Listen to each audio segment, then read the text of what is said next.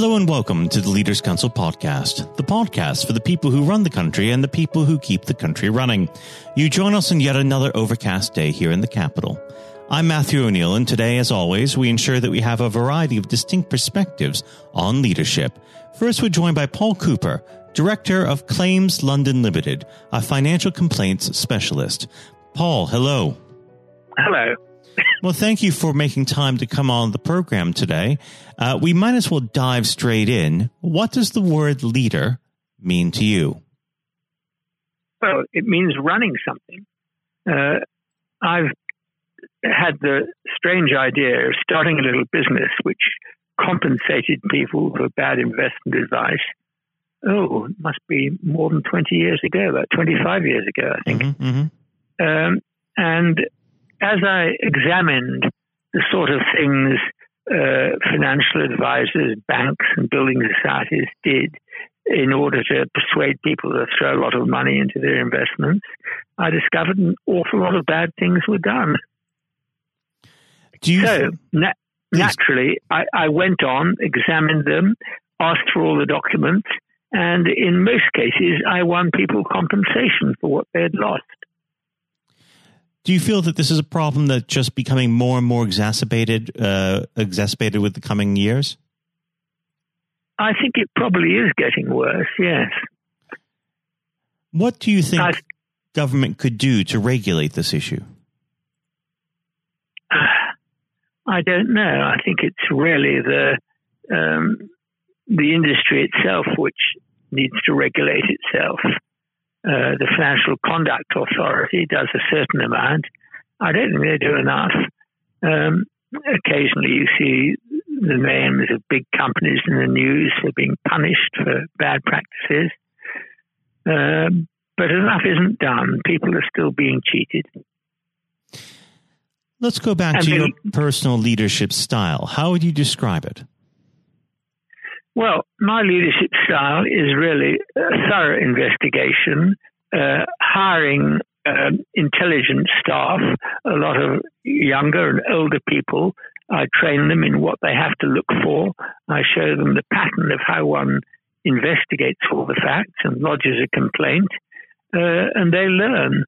So that's my leadership. I, I train people to see what's wrong with a complaint and whether we can win it uh, quite often we find that the claim is time barred because the customer knew what had happened and what was wrong with it a long time ago and did nothing.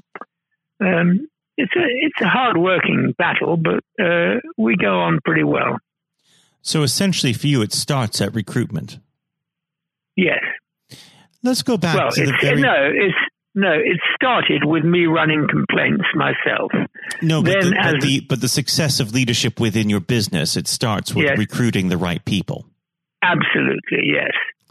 Let's go back to the beginning of your career when you first started out your working life. Were there any mm-hmm. particular people that you worked for who really molded the way that you lead today? No. What happened was strange. I started uh, writing a column in a magazine uh, pointing out things which were wrong about bad investment practices. And one day, a man I'd like to give uh, a thousand pounds to uh, rang me up and said, Paul, I like your column very much, but don't you think you should do something to help the people who've lost money rather than just criticize the companies which have done the bad advice. Mm-hmm. I thought that's a good idea.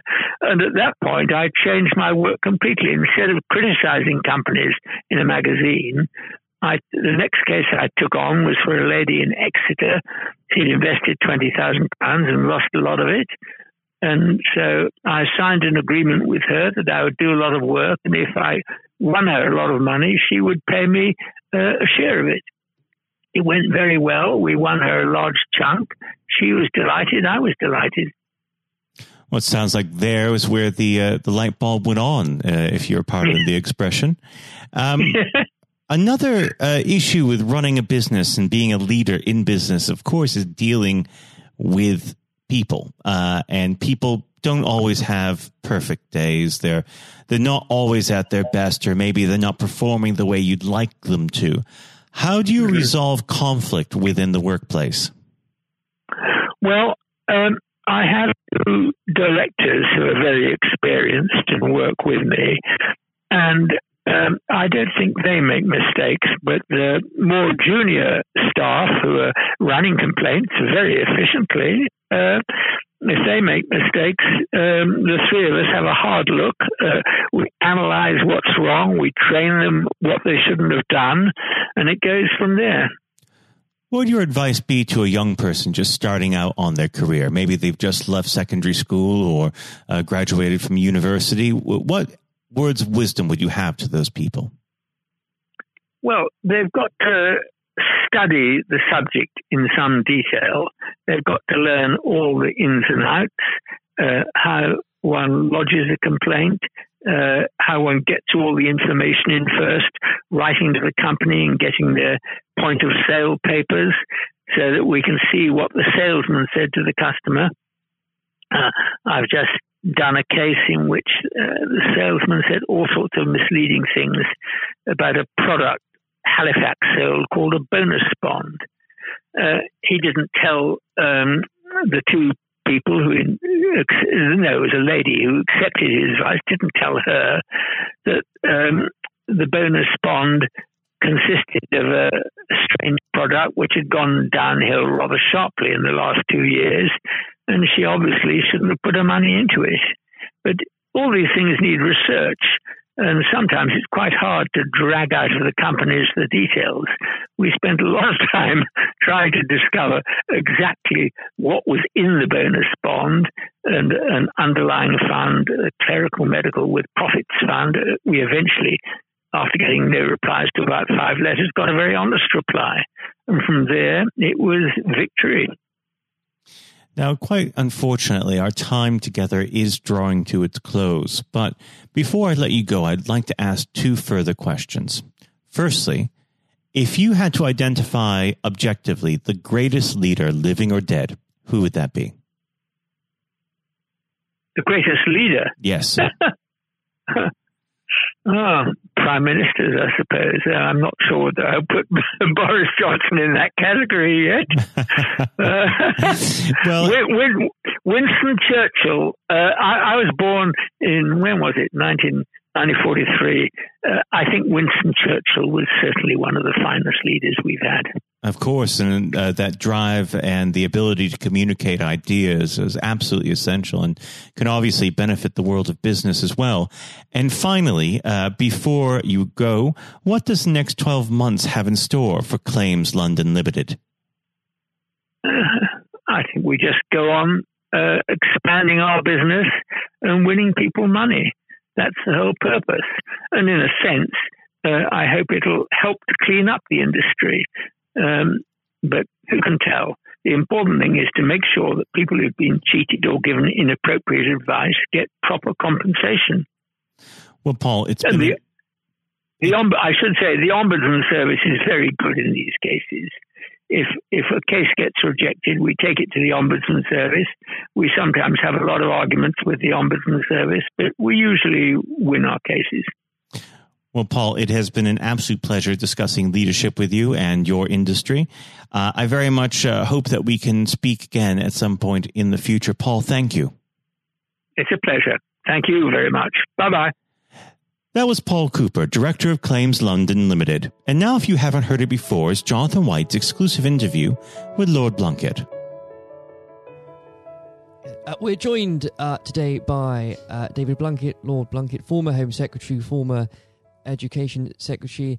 David, thank you very much for joining us today. You're very welcome.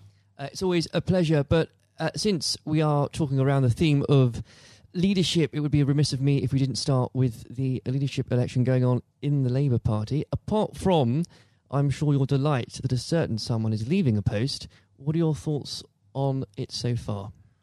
Well, I think the party membership are going to make a very clear decision. Uh, are they in, in the stands watching, or are they on the pitch playing? And if they want to play, then the two candidates that are in for the future are Lisa Nandy and Keir Starmer.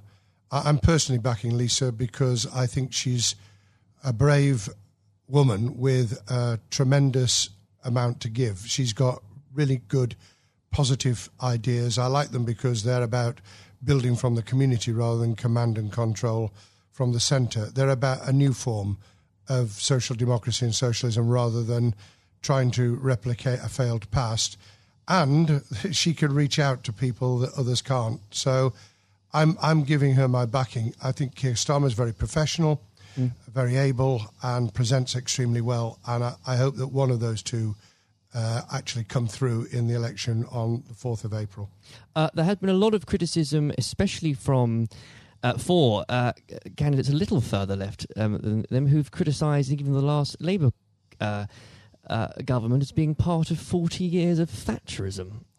Yes, I think it's really unfortunate, particularly when new MPs come in having seen large swathes of their colleagues lose their seat uh, to roll up the 13 years of Labour government with everything that I'm so proud of. I mean, I, we, we were not neoliberals or anything like it. We were able, in the first 10 years, certainly, uh, which I played a part in, to be able to turn the economy around, to invest in health and education, to be able to transform people's aspirations and their hopes for the, the future. And that included ensuring people got the minimum wage, which we never had before, Sure Start to nurture youngsters from the most moment they were born, transformation in the quality of education. And all these things actually add up to helping people to improve and change their lives for the better.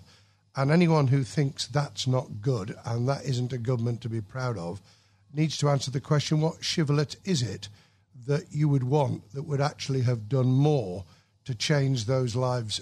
I can think of two or three myself in terms mm. of uh, dramatically taking on uh, inequality, although half a million children were taken out of poverty in those years.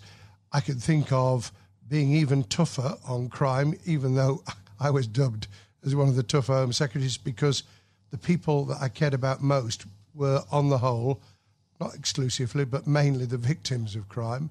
I can think about taking on the very, very rapidly growing transnational power of the big tech, tech companies, which we still need to work through in terms of how we do that from a, a single nation just off the coast of Europe, and how we work internationally without getting caught up in wars we don't want to be involved in. But how, how are we international in a way that ensures that we play our part in making a better life for humanity as a whole rather than disengaging and becoming alien from the rest of the world? Th- those are big questions for the social democratic left, particularly with artificial intelligence and robotics changing the world of work forever, I think, in the next 20 years. Uh, an aging population. Labour got 18% of the over 65 vote in the general election. Just 18%. It's staggeringly. It's extraordinary. Staggeringly bad. Um, and, and climate think... change, which we all know is going to be either a big gain or a terrific political trauma. We've got to take people with us. No matter uh, which political party it is, the changes that will occur in this decade, especially, will determine their future ideologies, certainly. And spe- speaking of your time uh, as Home Section in government, um, you worked with so many different individuals of all political stripes and none at all. Is there someone, and on the theme of leadership, that stands out to you that embodies some of those qualities you described earlier? Yes, I mean, I, it's on the theme of bottom up it was some of the most inspiring uh, head teachers and classroom teachers who, in really, really difficult circumstances, were actually transforming the life chances of children by inspiring those children to want to learn, to, if you like, lighting a candle inside them, uh, giving them a, a, a window on the world, which created an inquiring mind and an understanding that the world was their oyster, that they could do things with support. My, my philosophy has always been mutuality and reciprocity. We, we need mutuality to support each other. We need reciprocity in terms of understanding that we don't just take, we, we give a lot as well. And I suppose that really comes down to uh, if you're prepared to do something for yourself, we're prepared to do something to help you. And that's fundamentally in education, but it is in all sorts of walks of life as well. So you can have innovation, you can have entrepreneurship and creativity in, in business, you can have the way in which people turn things around for themselves. Small businesses have done that. The contribution to uh, new ways of doing things, of thinking differently about our economy. Th- those are all grit to the mill. Those are the things we need to do. And we can do them together. It's not that you're on the side of the devil if you're an entrepreneur or you're on the side of the angels if you work in public services. We, we are mm. dependent on each other. Oh, you can't have one without the other. Yes. Um, and I think to coin a term, uh, uh, extraordinary, ordinary people, and especially when it comes to giving your answer, David, to uh, teachers, to carers, people that honestly don't get the recognition they deserve on a day to day basis. And without them, half of society wouldn't function. completely. I, I, call it civil society, which functions even when government isn't functioning. It's what it's the glue that holds things together. It's people working and living and having their being together and recognizing that they are dependent on each other. I, I've obviously met incredibly inspiring leaders in a different vein. I was very fortunate to have met Nelson Mandela three times. Uh, I met Bill Clinton a number of times, both of whom, in very, very different ways, were inspiring leaders. I've met people in leadership positions who couldn't take a decision to save their lives. Uh, Tony Blair famously said in the, his conference speech the year before he stood down as Prime Minister, and I, I knew exactly what he meant. He said the worst ministers are those who won't take decisions, and anyone in a leadership role needs to A, know why they're there, what they intend to do with the uh, authority mm. that goes with being a leader and a manager, and then how to draw people in as a team to be able to implement it so that it's a team approach. It's not someone out on a white charger. It's someone who can mobilize, motivate, provide incentives for people to feel that they're part of the solution as well. Uh, and I think whether it's politics, whether it's business, whether it's sport, it's exactly those qualities that you need to succeed in any of them.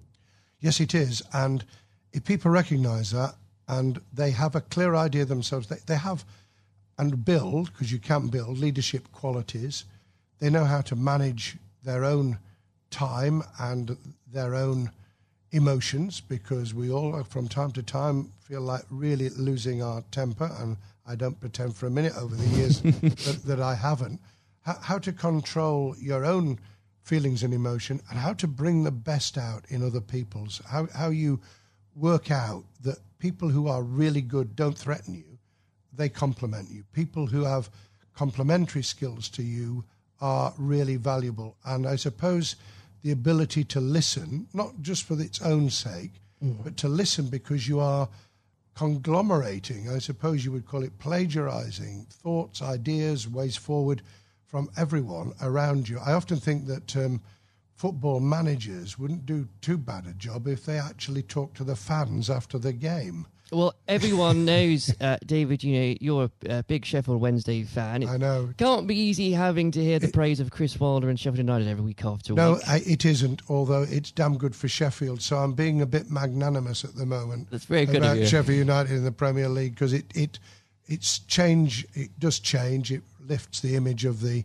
city internationally. If you're not just because it's Sheffield United, but because if you're playing Liverpool uh, and you're playing Man City then that's a global audience. You're immediately beamed across the world. So that's good. I, I, I could cry sometimes. We can we can beat uh, Brighton Premier League side in the FA Cup at Brighton. We can beat Leeds at Leeds. I was there when we beat them 2 0 in January. And then you can And then you lose 5 0 at home to Blackburn, and half the fans were out of the ground by by half time. What, what, would a manager Blunkett say in this situation? I, I would have asked myself a very simple question.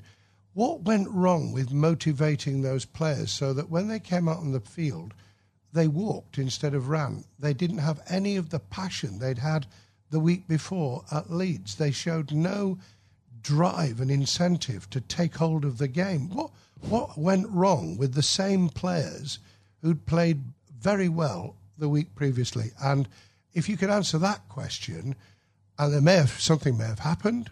Who knows? Something during the morning before the game started, something may have gone sour. You get the answer to that question, and you then start to ensure that we never never do this again. Yeah, well, I'm a Chelsea fan, so I'm beginning to feel your pain at the minute. Um, but I would like to pick up on another point you just made, actually, David, about choosing a strong team, people that complement you. A lot of criticism that uh, Theresa May got as prime minister was that she tended not to pick, perhaps, the more ambitious, the more uh, uh, uh people, uh, uh, ministers that might well challenge her. One of Boris Johnson's, for all his faults, he has been said in the past, he's a man that picks people that are good at their briefs. Do you agree with that? Well, I'll reserve judgment on that until I see the outcome of the reshuffle, which, as we record this podcast, has not yet happened. Mm. And I imagine I, I would be very surprised if he didn't have quite a brutal reshuffle, not just to get people in who he likes, but people who are going to be really sparky and able and clear at doing the job because you can have all the best ideas in the world. You can pronounce on what you're going to do, but if you haven't got leaders in those departments prepared to do it, if they're just toadies, by the way, and there is a tendency, a new mm. prime minister, large majority, got to be very careful that you don't pick people because you're receiving the echo of your own voice uh, when you're speaking to them. But get able people in. I, I, I won't comment on some of the less able, but there are clearly in the cabinet as I speak at the moment people who are really just not up to it. I mean, incidentally, anyone who won't be cross examined by decent journalists on the BBC, changed their minds recently about mm. Sky, isn't worth their salt. If but part of being cross questioned is to demonstrate to yourself that you've got a grasp of your brief that you believe in it and that you can persuade people of it. And if you can't do that under real cross examination rather than sitting on the sofa for a, a, an easy morning television program, get out of the business. You know, don't don't do it. without it. a doubt. Yeah. Uh, that's and also I should add that is how uh, Leaders of All Stripes earn that respect in the first place. But there is a question, isn't I'm there? trying to answer the questions. That's, that's what I always tried to answer the or questions. be very good at avoiding them. Either way. Um, oh, well, the, the way of avoiding them is to take it head on and say, I'm, I'm not going to answer that question, explain why. Quite. Uh, uh, the um, And I think one of the great things about uh, the Leaders Council, especially, is that um, it takes and talks to people again from all different backgrounds, leading something very different, whether it's a charity, whether it's a business, whether it's in politics. There comes points though, and David, you must have experienced this, whether as leading Sheffield City Council or as Home Secretary, when people are looking at you for leadership, where do you get your strength from? I think there's something inside all of us. There's a tenacity, there's a an ambition, there's a desire to get things done, to make a difference inside you, whether you're in public service, the charities or you're driving a business that actually says, This is why I get up in the morning. So you've got to have something internal to yourself. The, the second is the satisfaction you get back because you do from seeing things change for the better. You, you can take pride without being egotistical. There's nothing wrong with being proud of what you do and to want to do it even better. And that's why you need both sharp minds around you. In my case, it was special advisors as, as well as ministers. I pretty well picked my ministers. Sometimes Tony asked me to take people who I was a little bit iffy about, and we had to meld people into the team. I was able to pick all my own special advisors, and that really did make a difference. Mm. But in, in the end, you've got to like what you're doing. I mean, the, the, the people who are un, unhappy in their skin, they, they it's very difficult to perform if you're in the wrong business or in the wrong department of a business or if you're really hating teaching or in politics. You you're just in the wrong department. I was very lucky because education and employment were my first loves in terms of what i wanted to do and i got the job for 4 years. I'd then come to the conclusion that there were really big challenges for us it turned out even bigger than I expected with the attack on the World Trade Center mm. three months after I became Home Secretary. But the big challenges of security, of reducing crime, of dealing with the development of positive citizenship, which also had a read over in terms of immigration, the kind of things that change people's lives either for the better or the worse. And you don't get everything right. That's the other thing you've got to recognize, which is why being part of a broader team, being able to take criticism but not always accept it so, because otherwise you blow with the wind. That that that's the, the measure. And I think if we can share those traits, those experiences, those different elements through the leadership council, if we can get people from very, very different leadership managerial roles and delivery roles to actually be able to share that experience, everyone will gain something from it because that dialogue will inform, it will avoid people reinventing the wheel. It will take people a lot further than the, the niche, for good or ill, the niche that they're in at the moment. Um, David, the very uh, in a couple of minutes we have left, um, I will be mean and put you on the spot and ask you for predictions, perhaps in three things. What will happen in the Labour leadership contest? how will the next few months go for the government after Brexit? Uh, well, after we leave the European Union on the 31st of January, and where will Sheffield Wednesday finish in the league? Lord above, I'm not. I'm not sure which is the most difficult of those questions. I, have already in, indicated where my support is for the the Labour leadership. If we take it at the end of January 2020, Keir Starmer has clearly got a got off to a very very um, strong start. I think, however, it will be very much down to who can reach those parts of the Labour Party membership that came in on the back of Jeremy Corbyn's election in 2015 to that post, who can be persuaded that what they want to see and the change, the big changes they'd like to enact can only be brought about in any form if we win and we win back the people, the tragic loss of people on our side uh, mm. in December 2019. And, and that, that's got to be Lisa Nandy or, or Keir.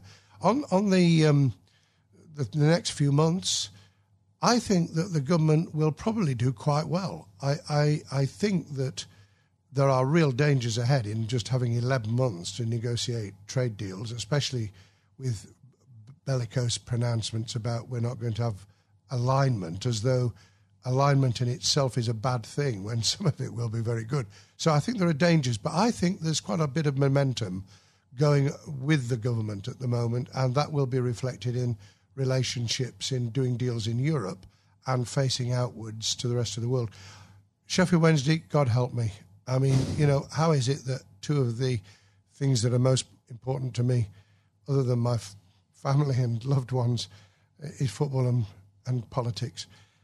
I think Sheffield Wednesday will be hard pressed now to get into the playoffs.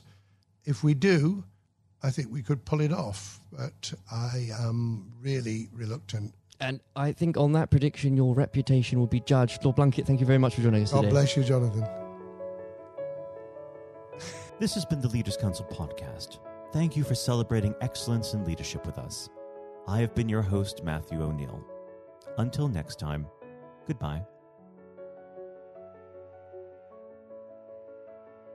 Thank you for listening to our podcast. The views expressed within the podcast do not reflect the views of the Leaders Council of Great Britain and Northern Ireland, its parent company, or subsidiaries, members of staff, other guests, or any other person therein associated.